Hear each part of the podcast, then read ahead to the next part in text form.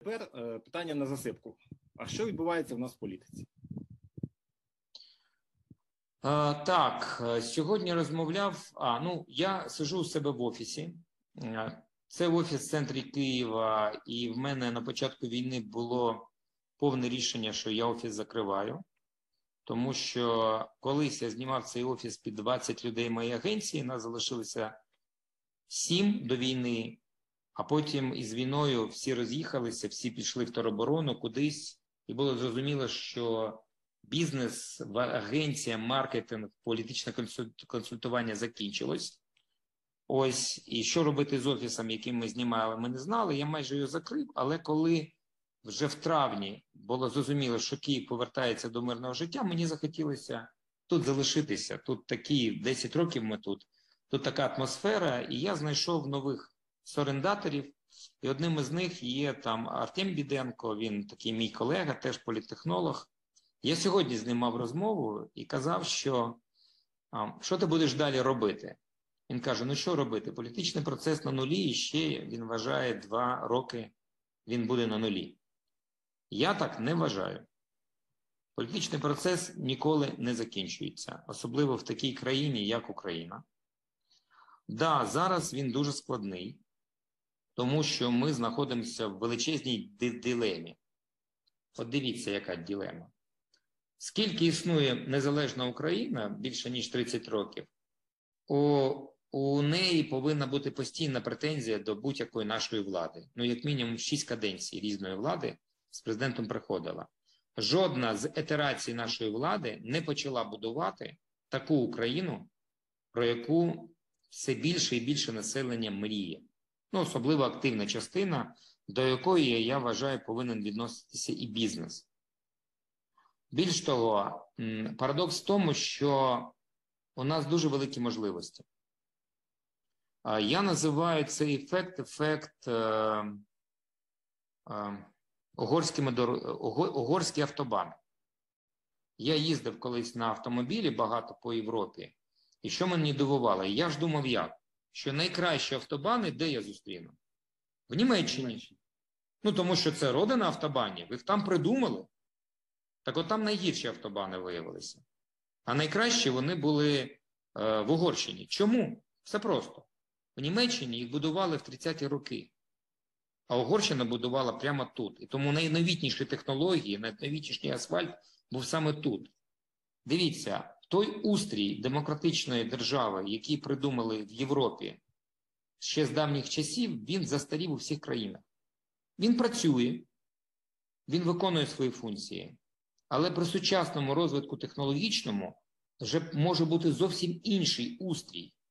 Більш того, ну от як ілюстрація, а зараз зі мною спілкується якась кількість жінок, яка виїхала туди, в Британію, в Німеччину. Ну, у них такий дивний стан, вони дуже тоскують за Україну. Я кажу, повертайтесь, а ні, ні, ні, тут безпечніше.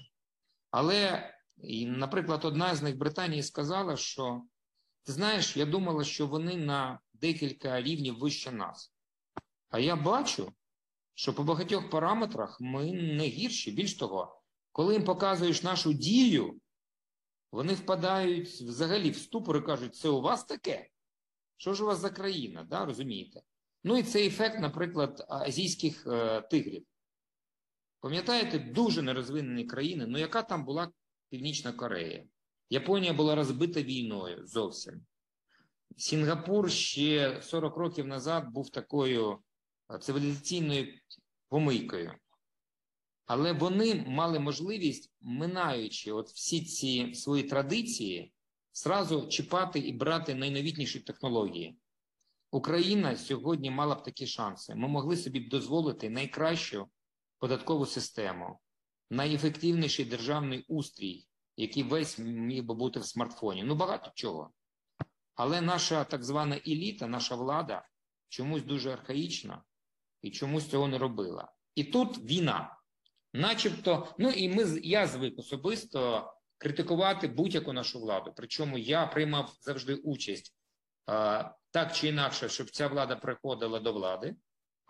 Ну, наприклад, з Ющенко, да, я був одним із таких затятих діячів штабу. Він був великий, там були сотні людей. Але я на себе брав багато різних робот. Виїжджав в Вінницьку область, брав шість округів.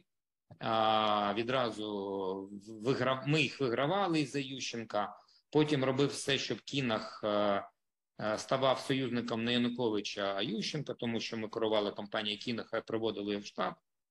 Але я й найбільше критикував Ющенка після того, як він став президентом, тому що це не виконано, це не виконано, це він не зробив. Тут були сподівання, він не не зробив ці сподівання, і так було завжди. А тут війна. Критикувати владу не можна, тому що війна. Але влада, коли її не критикуєш, починає бронзовіти. Зараз вона тотально порушує дуже багато, робить величезну кількість помилок. Не знаю, під час війни, ну тобто вона не розуміє просто азів. Ми яку країну захищаємо? Від якої країни? Ми країну свободи захищаємо від країни авторитаризму. Тому треба розуміти, що якщо ти почнеш перетворювати, виправдовуючи це війною е, себе в авторитарний режим, кажучи, у нас війна, то ти, як мінімум, можеш, е, е, скажімо так, знищити ту важливу перевагу, яку ми маємо над ворогом. Це мотивація захищати цю свободу, захищати іншу країну, яка не схожа. Тому що якщо ти захищаєш одну авторитарну державу від іншої авторитарної держави, це, це буде трагедія Другої світової війни для Радянського Союзу. Мені подобається слухати Марка Солоніна, якщо знаєте, є такий історик, який живе в Києві, хоча він російський історик. А Мені дуже сподобалося його відношення до свята 9 травня. Що він каже? Каже, 9 травня я святкую як, як перемогу не можна заперечувати, що світ і Росія, і Радянський Союз перемогли е, злочинців, нацистів. І я п'ю за перемогу. В цей день перемогли е, нацизм і фашизм. Але 10 травня в мене траур. Тому що 10 травня не сталася перемога над сталінізмом. Мільйони чоловіків, які перемогли Гітлера і маючи зброю в руках, не повернулися в Кремль і не розбили, і не вбили значно більшого злочинця, ніж Гітлер Сталіна. І тому мотивація повинна просто можна воювати тільки за країну, яка відрізняється від агресора. На жаль, мені здається, сьогодні влада цього не, не, не розуміє. Сьогодні вона брутально хоче е, будь-яких критиків знищити, а це, на жаль, небезпечно для нашої країни, тому що дійсно під час е, війни треба, щоб була політична єдність. Не треба перетворювати колишніх опозиціонерів своїх жорстоких ворогів, коли ти їх коли ти поза законом, поза конституцією позбавляєш їх громадянства. Вибачте, не можна будь-кого позбавляти громадянства. Мені здається, взагалі Конституція дає тільки два, скажімо, привіда, два, дві ситуації, коли можна позбавити громадянства. Перше, це коли людина набула громадянства, не будучи громадянином з порушеннями, і тому можна відмінити йому громадянство. І друге, коли сама людина каже: Я більше не хочу бути громадянином України. Тому, будь ласка, я здаю свій паспорт. У всіх інших випадках, якщо у влади є до людини питання по закону, з ним повинні розбиратися по закону. Його треба арештовувати, його можна давати йому підозру, Е, затівати з ним суди, але просто так взяти, не пустити в країну і сказати все, громадянства в тебе немає, так діє тільки диктатор. Він має і ще багато, багато є. Чому я, наприклад, знаю, не буду казати хто конкретно. Люди створили. Е, я був в територіальній обороні півтора місяці, але вона вона така була несерйозна. Ми підтримували хлопців, які виловлювали так званий, знаєте, що був Васильківський десант. Їх розкидало там по полям, а ми там живемо, і тому е, в день там ВСУ їх виловлювало, а потім вони йшли відпочивати, а ночі виходили ми. Перекривали шляхи, щоб ну, на всякий випадок вони не виходили на приватний сектор за їжею, за чим завгодно, це місяця. Але мої знайомі теж е, були на значно більш гарячішому напрямку на броварах. І коли все закінчилося, вони вирішили вже тепер створити підрозділ не тероборони, а ВСУ. Я приймав в цьому участь, багато чому допомагав. Вони створили не просто підрозділ, а підрозділ ССО, тому що набрали фахівців саме спеціальних операцій. Там у них класний командир. Я виступив перший раз. Перша робота була по професії. Я намалював шеврон. Ми багато робили різної ідентики для фірми, фірмових стилів і для партій. Але шеврон я малював перший раз, і там треба було знати, як вони правильно малюються, але справилися. Так от вчора я дізнався, що цей підрозділ розпустили, а він готувався і дуже давно. А причину знаєте? Там знаходилися колишні опозиціонери, які не подобалися банкові. Ну, ну плін. Ну, про спарці я взагалі мовчу. Тому, е, якщо ви вважаєте, що ви закрили, е, скажімо так, вентиль е, цього потоку, який називається політичний процес, то бак може розірвати. І під час війни політичний процес повинен бути. Да, заборонами. Да, треба заборонити будь-яку проросійську діяльність і політичну, і будь-яку. Це повинно каратися. Я не думаю, що в вільній демократичній Британії при Черчиллі могла виходити газета фашист, фаш, там, колаборантів. Але якщо в тебе нема політичного процесу, в тебе слабка країна. Е, влада не не, не, не, скажімо так, не отримує зворотній зв'язок. Тому я не згоден з своїм колегою, що політичний процес закінчився. Українці не такі. Він все одно якимось чином буде. Навіть наша сьогоднішня розмова, можливо, це частина політичного процесу, тому що ми будемо обговорювати політику, оцінювати їх діяльність, е, помилки влади або не помилки влади. От сьогодні я був перед вами в ефірі. Е, критикував владу, але коли розказали про заяву, що ніякі перемовини з ворогом не будуть. А, Так, перші перемовини будуть після того, як ми звільнимо не просто дійдемо до межі, яка була з ними 24 лютого, а і ще всі окуповані території. Тут я не можу сказати, що я не підтримую владу. Звичайно, я підтримую владу. Але деякі дії внутрішні мені не подобаються, особливо я розумію, що виносити їх на міжнародну арену не можна, треба розбиратися тут, але це і повинен бути політичний процес. Влада повинна відчувати, що вони не можуть собі дозволити робити все, що завгодно. Вони є, як мінімум, найманцями, нашими найманцями, які зараз і їх теж захищаємо з, зі зброєю в руках. Ну, це вже такі розхожі слова, що вони влада це слуги народу, особливо назва партії. Вже всі звикли, що це так просто назва, а суті вже суть давно втрачена. Ні, так і ніколи не було. У слуг народу ніколи такої суті не було. От, е, питання про Зеленського особисто. Твоя точка зору. Чи він перше забронзовів уже, і друге, чи він вже ухвалив рішення йти на другий термін? А, Сразу скажу, а, мабуть, це перша влада, в кабінети якої я майже не входжу. Мене рятує тільки те, що там велика кількість людей, моїх особистих знайомих, які там можуть мені щось розповідати. І дві відповіді на два питання. Перше, він давно ухвалив рішення йти на другий термін. І мені це не подобалося, тому що він обіцяв бути тільки на одному терміні. І я завжди рішення йти на другий термін, яке обговорювалося ще до війни, і було зрозуміло, що він хоче і йде. Більш того, зачищає простір від конкурентів. Йому не подобаються будь-які натяки на конкуренцію.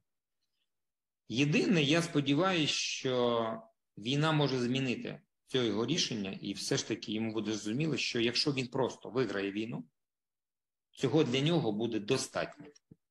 Тобто, просто як переможець над Росією. Так, да, більш того, хай буде Черчиллем, а Адена, а роль Аденаура віддасть якомусь іншому, хто буде більше. Тому що ми розуміємо, дивіться, як це не дивно. Я завжди вважав, що боєць він поганий, тому що людина дуже пацифічна. Це нормально для звичайної людини. А для для президента воюючої країни це погано. Єдине, що я скажу, Петра Олексійовича я взагалі не вважаю воїном. Той для мене завжди був зрадником. Я заперечую, він ж залишився в Києві, коли почав коли була особисте загроза для його особистого життя, і цілком пояснити можна було його пересунення до Львова кудись там. А а він був пацифістом, який а, належним чином до війни не готувався, будемо чесними. Хотів домовитися з Путіним, думав, що можна домовитися, що проблема Петра Олексійовича і війни що Петро Олексійович просто не вміє, не хоче домовлятися. А це неправда. Якраз Петро Олексійович і домовився з Путіним про мінські угоди. Просто суспільство йому не дозволило це зробити належним чином. Так от під час війни, як не дивно, він став значно більш ефективним головнокомандуючим, ніж Петро Олексійович. Ну, по-перше, кадрова політика. Якось так сталося, що кадри в, в керівництві ВСУ значно більш ефективніші, ніж були при Петру Олексійовичу. Тобто Залужний і компанія, мені здається, більш фахові, ніж е, Муженко з Галатеєм.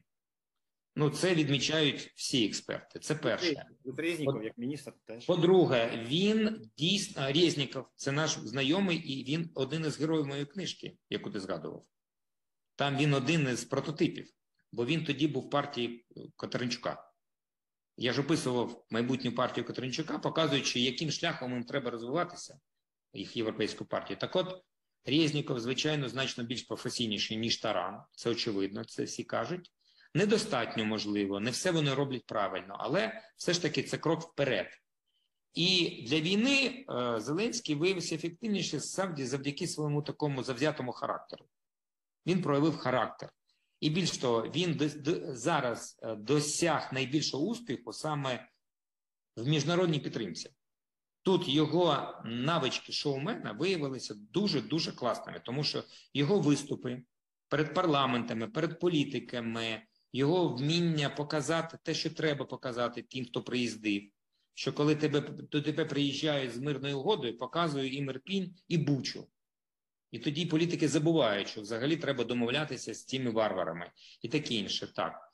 Але, на жаль, як і далі, провал з кадровою політикою тотальний, і це виявила Спарс.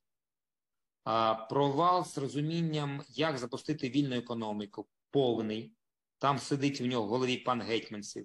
Він сидить, е, на жаль, не в комітеті по податках, мені здається, да? він сидить в голові Зеленського. І це біда, Ну, величезна біда. У нас не працююча економіка. А? Він Гетьманцев секретар Ради по відновленню економіки України. Що І це біда. І це це біда. щоб він Людина, бачить, яка є продовжуючим ідеології Азарова, таким азарівцем, фіскалом в поганому смислі слова, не може заміняти Зеленському економічне мислення, яке він йому заміняє, просто простою маніпуляцією. Ніхто з цих всіх е, е, божевільних реформаторів не збере бюджет, а я зберу бюджет. І начебто він його збирає. Хоча там я читав останнє моєго друга Паша Себастьяновича замітки, що просто вільна економіка збирала бюджет в два рази більший, ніж зараз. Це не так. Я теж економіст, можу сказати, що це не так. Я з Пашою на цю тему дуже часто сперечаюсь, але відставимо це. Е, окей, чи забронзовів? Чи забронзовів? Е, да, мені здається, забронзовів, тому що не може собі президент дозволити підписувати указ про а, нероз- які антиконституційні. Це значить, він заб- забронзовів. І це погано. І це недобре. І щось треба з цим робити. І тому політичний процес, якщо навіть його немає, він повинен бути. Причому може не класичний, коли політичні партії конкурують, а саме через громадське суспільство, через активну частину населення, яка повинна все одно знаходити можливість давати владі банкові сигнали свого незадоволення, незгоди, критики і всього іншого. Чи чує Зеленський це громадянське суспільство? Ну, я до ефіру нашого сьогоднішнього казав тобі, що я не люблю журналістів, які мене питають, що там думає Зеленський, я у нього не в голові. По, по його е, реакції на Мені здається, він все чує, але в більшості не розуміє, що це за сигнали, тому що переконують, що це підстроїли, а це поганці такі, а це не всі.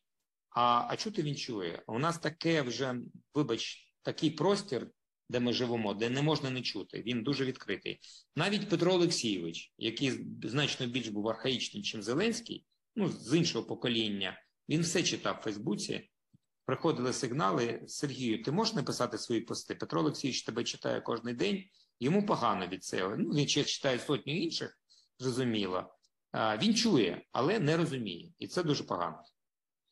Е, окей, тоді от е, класична історія про керівництво САПа, яке затягнулося там на рік, і ось якимось чудовим пенділем е, Зеленський буквально за два дні вирішив це питання.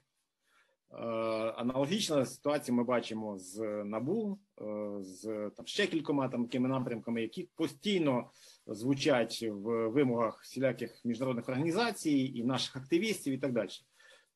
Чому він одне питання це вирішив по САПу, а інших нічого не рухається? Це була конкретна якась умова заходу, що не дамо грошей, чи, е, чи чому так швидко вирішилось питання? Буквально за декілька днів, теж Я- рік. Я думаю, що Зеленський дуже поганий адміністратор, і це нормально. Я теж дуже поганий адміністратор, хоч інколи всі вважають, що я добрий адміністратор. Але мій секрет поганий адміністратор, який хоче звільнити собі час і думати про щось творче, стратегічне, інше, повинен наймати добрих адміністраторів, які б не дозволяли йому бути поганим адміністратором. Мені здається, що у Зеленського дуже погані адміністратори.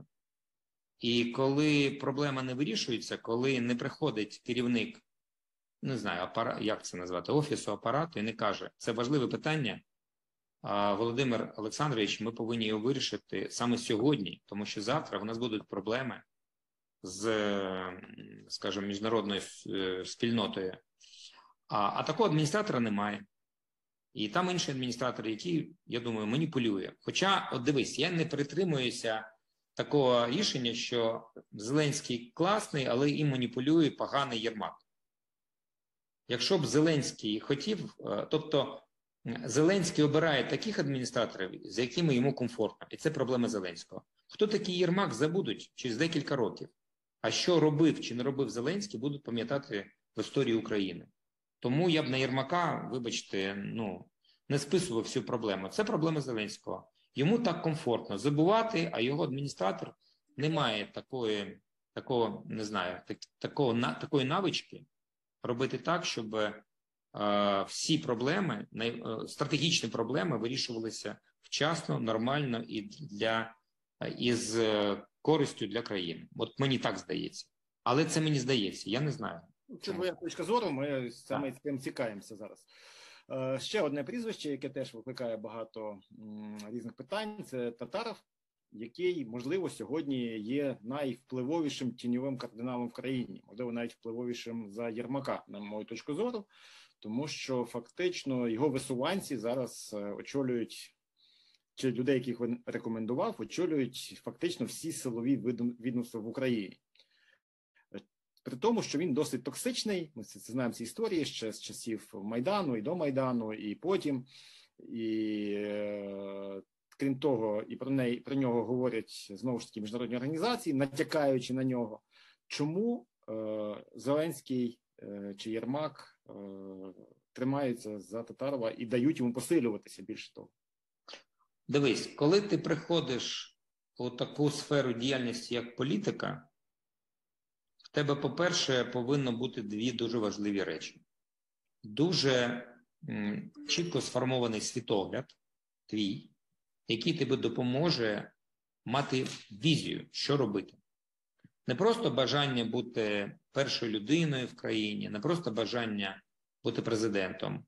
Коли ти приходиш до вищ, ви- ви- ви- вищого поверху влади, ти повинен мати пристрасть збудувати, наприклад, найвіль... ну, най... най- найбільш вільну країну, збудувати, ну не знаю, мабуть, вже там набило лікванію, да?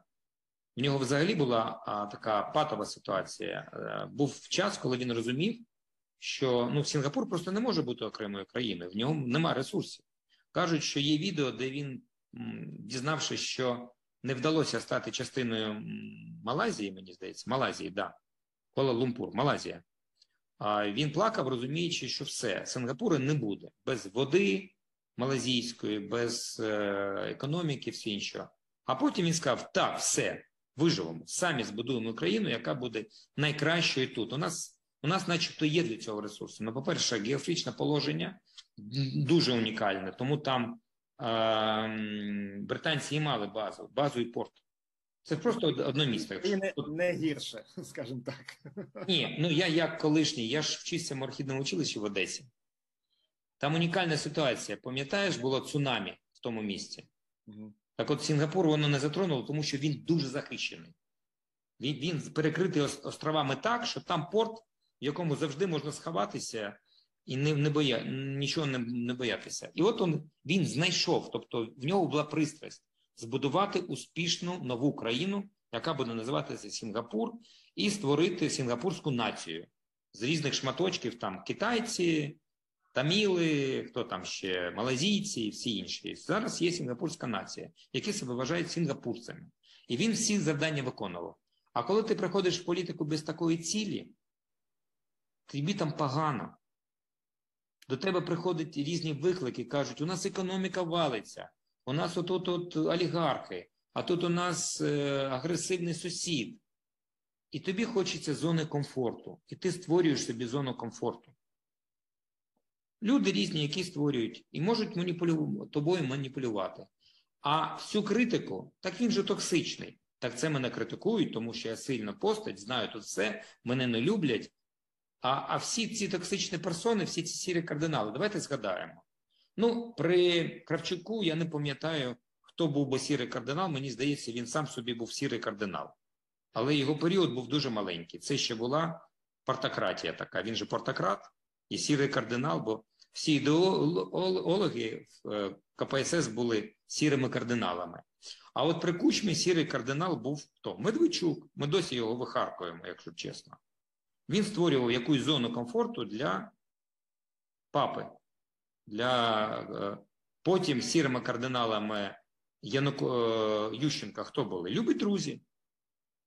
Ми теж їх вихаркуємо досі, тому що Петро Олексійович з них. Вони створювали зону комфорту для Ющенка.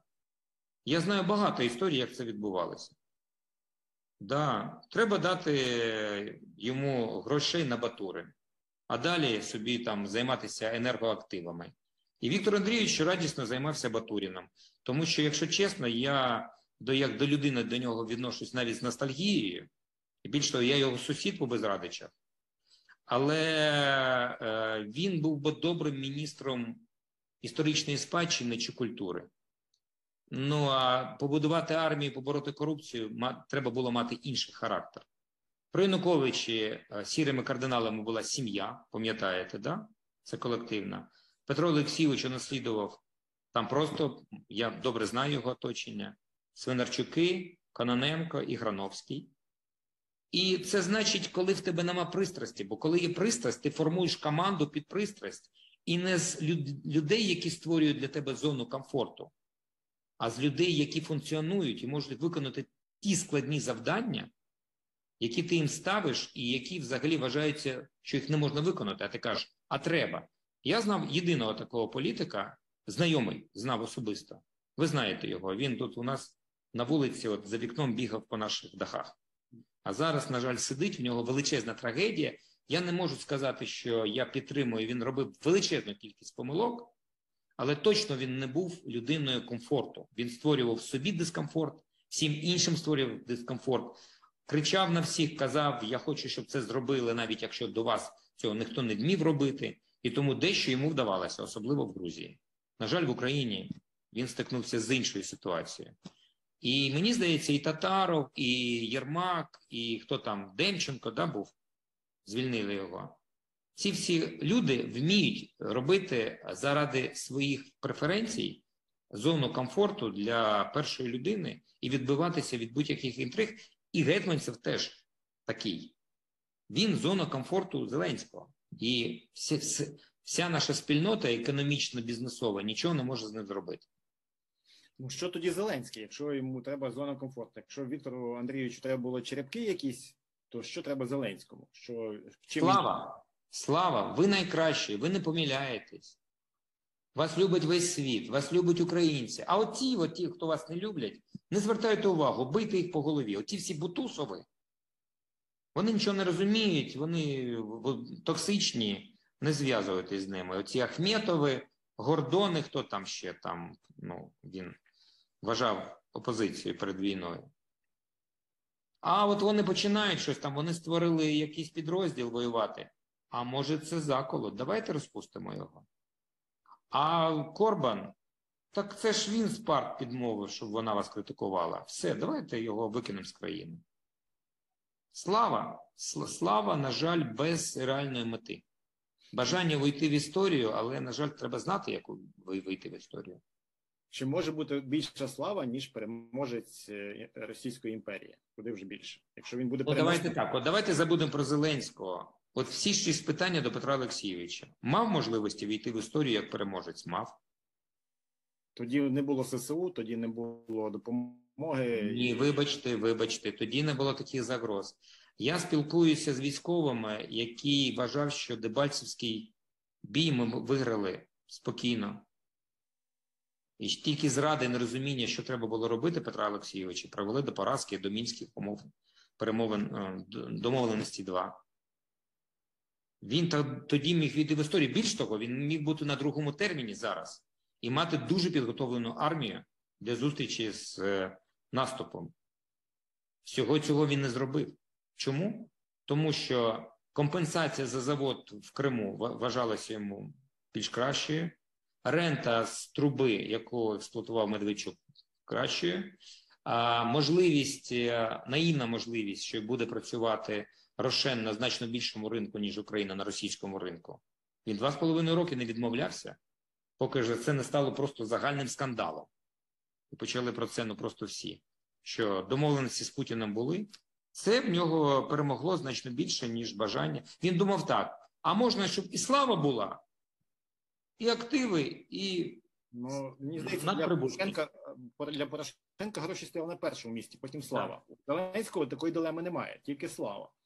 І... Ну, але треба розуміти, що слава не виходить від того, що ти зіграв роль. Да, він же людина ролі. От роль міжнародного шоумена, е, якому дійсно має вплив на світ, йому вдалася, і це плюс величезний сьогодні для України. Ну, я так вам скажу: от е, феномен, е, можливо, який я бачив, феномен Коломойського. Ми ж пам'ятаємо, що в 2014 році він був з великим плюсом для країни. Він організував команду, яка взяла на себе захист Дніпра. Чому? Ну, чесно, активи. Він розумів, що він не хоче Донецьким віддавати свої активи. Але це був плюс для України, тому що саме його гроші, його можливості, його зв'язки дозволили побудувати оборону, ну, як мінімум, захистити Дніпропетровську область. Так і сьогодні. От його слава тут, де він шоумен, плюс для України, але далі є некомпетентність нерозуміння, що насправді треба робити для перемоги. Окей. А, давай будемо рухатися далі. Е, осінь. Чи очікуєш ти якісь зміни? Чи в нас до моменту е, якоїсь великої перемоги, чи, чи перед дня перемоги не буде е, такого активного політичного життя? Тобто мається на увазі з якимись е, партіями і так далі. Вони ж не заб- не заборонені сьогодні, заборонені якісь там е, з'їзди, якісь е, такі штуки, ну мається на увазі виступи, мітинги. Ну саме політичне життя воно може бути, так? Чи, чи, не, чи не буде його до кінця війни? А, Давай таким чином. Ну, по-перше, я хочу сказати, щоб всі готувалися до довгої війни. Останній раз я звірявся з таким дуже поважним для мене людиною. Це Роман Безсмертний. І ми прийшли разом до висновку, що три роки мінімум. Тому треба звикнути нам всім звикнути жити, працювати в умовах як мінімум трьох років війни. Там будуть, звичайно, вже вона не буде такою інтенсивною, але вона буде. Це перше. По-друге, я думаю, що довго не буде звичного політичного процесу, який саме отакий звичний. Ти прав. Партії, вибори. Я думаю, що як мінімум на три роки суспільство дозволить Зеленському навіть не проводити вибори. Дозволить. Розуміючи, що під час війни нам це не потрібно. Це ж заборонено конституцією. Ну, подивимося, бачиш, він же е, собі дозволяє з громадянством гратися з Конституцією і ігнорувати. Але я вважаю, що політичний процес буде значно цікавішим. Давай повернемося до самого Зеленського. Від нас він нас чомусь навчив.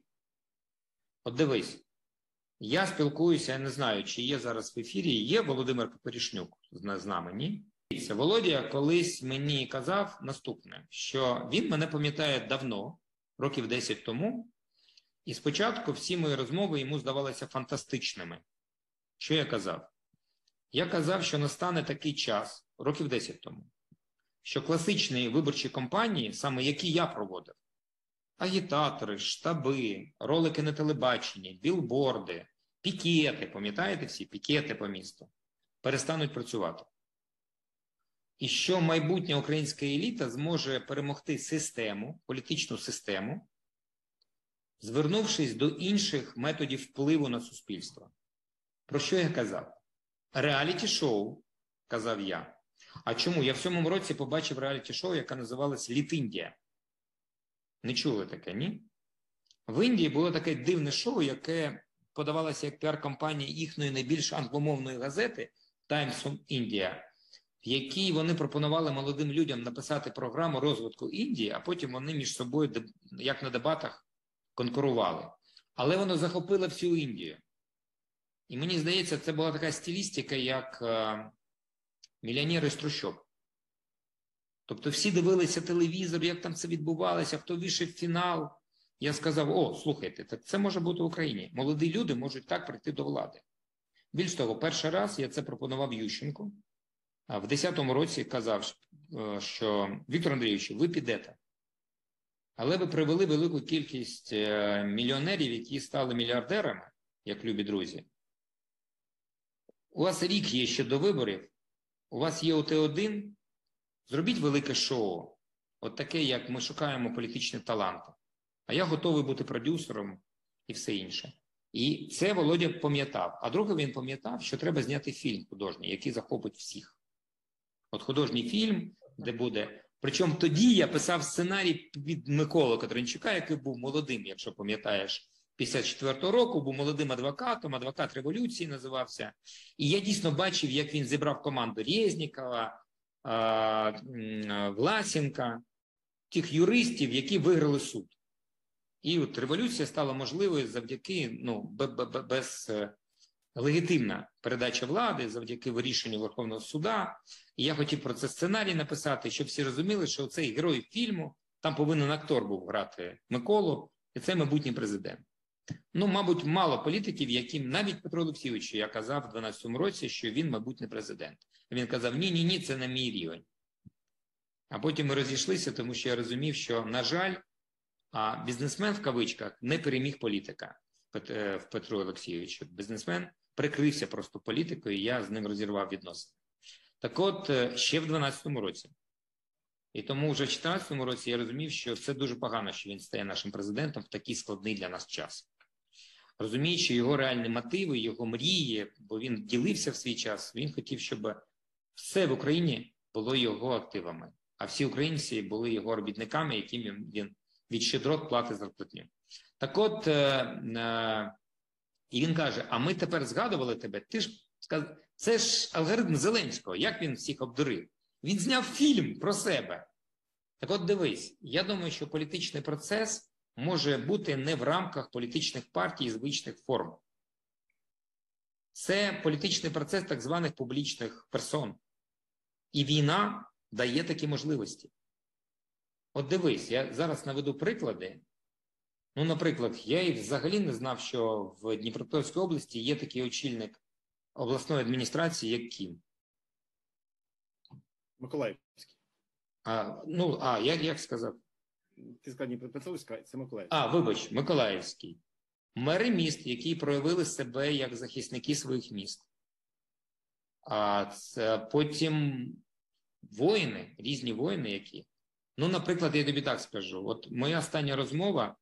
Я, по-перше, хочу сказати, що я за два тижні зібрав через свій аккаунт в Фейсбуці гроші на авто. Ну, це звичайна річ, на авто для 95-ї десантно-штурмової бригади.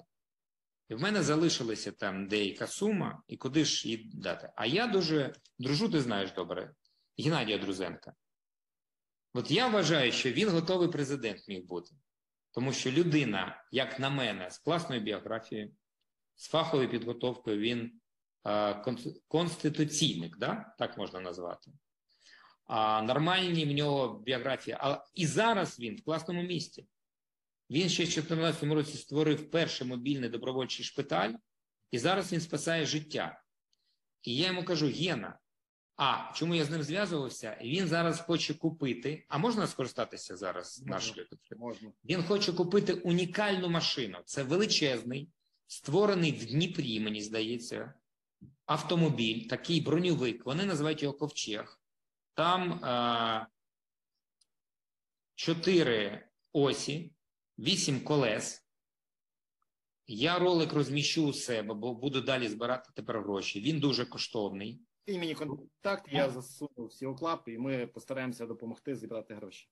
Да, але це буде унікальна штука нашого виробництва. Броньовик такий ж величезний автомобіль, який буде рятувати десятки життів, вивозити під обстрілами людей. Ну, така унікальна машина, такий, майже такий, знаєш, марсохід величезний. І ось він загорівся там. Я кажу: розумієш, якщо зараз з тобою розмістити знімальну групу документальну і знімати про життя твого шпиталю серіал, рік чи два, це буде дуже потужний серіал, але він буде краще, ніж Слуга народу. Чому? Бо там ігрове кіно, там зіграли. А тут документалістика, всі герої, і ти, як основний менеджер процесу, він же не лікар. Він просто це організував і дуже класно організував. Е, Він такий соціальний менеджер, класний. А, і якщо це зробити популярним, то і це і є політичний процес. Це інші постаті, які будуть. Е, а, а кого обирати, мені кажуть? Більш того, з ним зв'язана дуже цікава моя особиста історія. В мене є знайомий, я думаю, він е, не буде на мене ображатися. Він не просто порохобот, він помічник Петра Олексійовича. Бо я ж теж працював з Петром Олексійовичем, Влад Синяговський. І він там завжди за Петра Олексійовича, він з ним працював. Та я знаю, каже, всі його вади, але Сергій, ну краще його немає. Ну нікого більш не оберуть. Петро Олекс... ну тобто він таки придумав собі систему аргументів, і я, а я з ним ходжу в гори, в Карпати. Він любить гори, а я такий, знаєш, вожу групи, і ми ще давно почали ходити з ним ще років 10 чи 15 назад. І ось ми перед війною встигли сходити з ним разом в Карпати. І там були у нас нормальні розмови. Я йому розповідав про Петра, що я про нього знаю, хоча він з ним працював. А він казав, що ну так, так, так, да, да, це Петро. Ну, все одно він краще, ніж Зеленський. І там така штука відбулася емоційна. Він каже: Ну окей, Сергію, якщо ти вважаєш, що він не альтернатива Зеленському, то хто? І я йому розказав: ну от, Друзенко, мені подобається, от просто з ходу. І представ собі, він знайшов Друзенка і зараз працює в його шпиталі. І я кажу: а як же так? А я Каже, ж «Ну, мені, ти ж мені сказав, хто краща людина, і тут мені дуже подобається. Я тут знайшов своє місце. Ну там дійсно колектив офігенний. Якщо про це знімати документальний серіал, не художній, ні, Артюгіна мені, це моя знайома режисерка документальна, каже: ніколи не каже художній фільм. Ігрове, не ігрове кіно, а документальне це і буде політичний процес. І ще таких форм політичного процесу під час війни і зараз може бути багато, на які влада не може впливати. От як не могла влада впливати Януковича і Порошенка на слугу народу і на 95-й квартал, здавалося, ну це ж за межами політичного процесу. Ну там критикують політиків, ну там зняли якийсь розважальний серіал, а воно впливає, тому що люди знайшли шлях до, е, до простого виборця, до простих людей, до серця, я б сказав так, до, до мозку. І зараз ніхто цього не забороняє, але треба це розуміти, вміти це робити. Чи згоден ти з думкою, що Зеленський це е, поклав край старим політикам, що старі політики більше не повернуться у велику політику, тобто Тимошенко, Порошенко, хто там ще ніколи не, не отримують великої фракції. Да, да, я згоден. Я з цим згоден. Це, мабуть, його, якщо б не війна, це була б його основна місія закрити двері отої 30 років постаті, які формувалися 30 років. Тому що якщо ще після виборів Петро Олексійович був дуже активний, мені казали, забудь про нього, не критикуй. Я казав, ні, ні, ні, він така людина, що може повернутися. То зараз війною я точно скажу, що навіть ставлення до нього, якщо зараз замічаєш, вже більше такої нищівної неповаги і е, несприйняття немає. Е, іронічне. Над ним шуткують. Він тепер герой мемів, герой фотожаб, і він, як не дивно, зараз плюсом, тому що він дійсно робить е, правильну справу. Він дуже потужний у нас тепер волонтер. Якщо я збираю на один автомобіль, то він може собі дозволити зібрати на десяток найкрутіших автомобілів з Британії. І хай робить це. Це, це дуже корисно. Це так, користь від нього. Від, від, відправля- від, від, відпрацьовує свої гріхи. Окей, якщо старі політики, старі політики йдуть небуття, хто ці нові політики? Він назвав вже одного Друзенка. Е, Хто ще? Хто ще може Ну, я думаю, що три середовища, які можуть породжувати політиків. Перше середовище найпотужніше це місцеве самоврядування. Більш того, воно вже перемагало Зеленського, якщо ти пам'ятаєш, в 2020 році на виборах воно не дозволило Зеленському взяти жодного великого обласного міста. Ще в процентах там він щось взяв, а ось мери всі не його. І це показало, більш того, такі дивні є перетворення. Чи знаєш ти, що тільки два українських мера під час війни збудували справжні системи е, укріп районів навколо своїх міст? Да, 30 кілометрів до центру. Один із них е, регіонал. А? І один із них регіонал. І один із них колишній регіонал, з яким сфотографувався Друзенко і сказав, щоб я колись представив собі фото з Вілкулом, а зараз я з ним фотографуюся, тому що війна сказала так: є ті, хто боронить країну, і ці наші, і ті, хто там. Вілкул сьогодні з нами. І він дійсно збудував, тому що в нього проблема. Якщо б він не збудував цю систему, то градами доставало б міста. А другий ти не знаєш. Це Сухомлін, якого я дуже поважаю, це Житомир. Тому що вони відчували, що зараз в Білорусі до них дуже швидко дійдуть, і вони збудували за рахунок міста дуже класну систему оборони Житомира. Житомир у нас доволі захищений як стосовно наступу по суші. Через Окей, перший це регіональна влада, місцева. Друге. А друге це військові. Хоча я в це мало вірю, я, на жаль, не побачив жодної постаті реальної, яка б могла собі дозволити, але можливо вони знаходяться зараз десь на рівні сержантів і молодших командирів. Ну, війна надовго може ще проявитися, да, це правда. Да, мож, ні, а війна ж дуже швидко їх нарощує. Ну я тобі скажу, я не знайомий з цією людиною, але я перше відео, яке з ним бачив, це було відео про карпатський похід, саме там по тих стежках, що я бачив. Я знаю, що його звуть Маркус. От знайдіть Маркуса. Харизматичний такий, я тобі скажу, жінкам повинен дуже подобатися, тому що такий харизматичний, справжній український секс-символ. Він зараз на фронті, він теж створив е, свій, йому дали можливість створити свій підрозділ. І, і, але він ще й письменник. Я хочу ще знайти його твори, які він писав. Але в нього там псевдоніми. А зараз він в Фейсбуці як Маркус виступає, і в Ютубі. Хоча відео мало він не може знімати, він реально на фронті. І от це покоління може собі дозволити, бо вони вже мислять як політики, вони інші. Їх зовсім е, не затронув Радянський Союз ніяким чином. От. І третє це експертно-громадське суспільство. Всі ті Друзенко, можливо, Себастьянович, ти, якимось чином я. Ну, хоча я, я, я завжди буду консультантом, ніколи в політику не прийду. Але от наше середовище теж може народжувати майбутніх політичних постаті, о, які розуміються на політичному процесі навіть під час війни.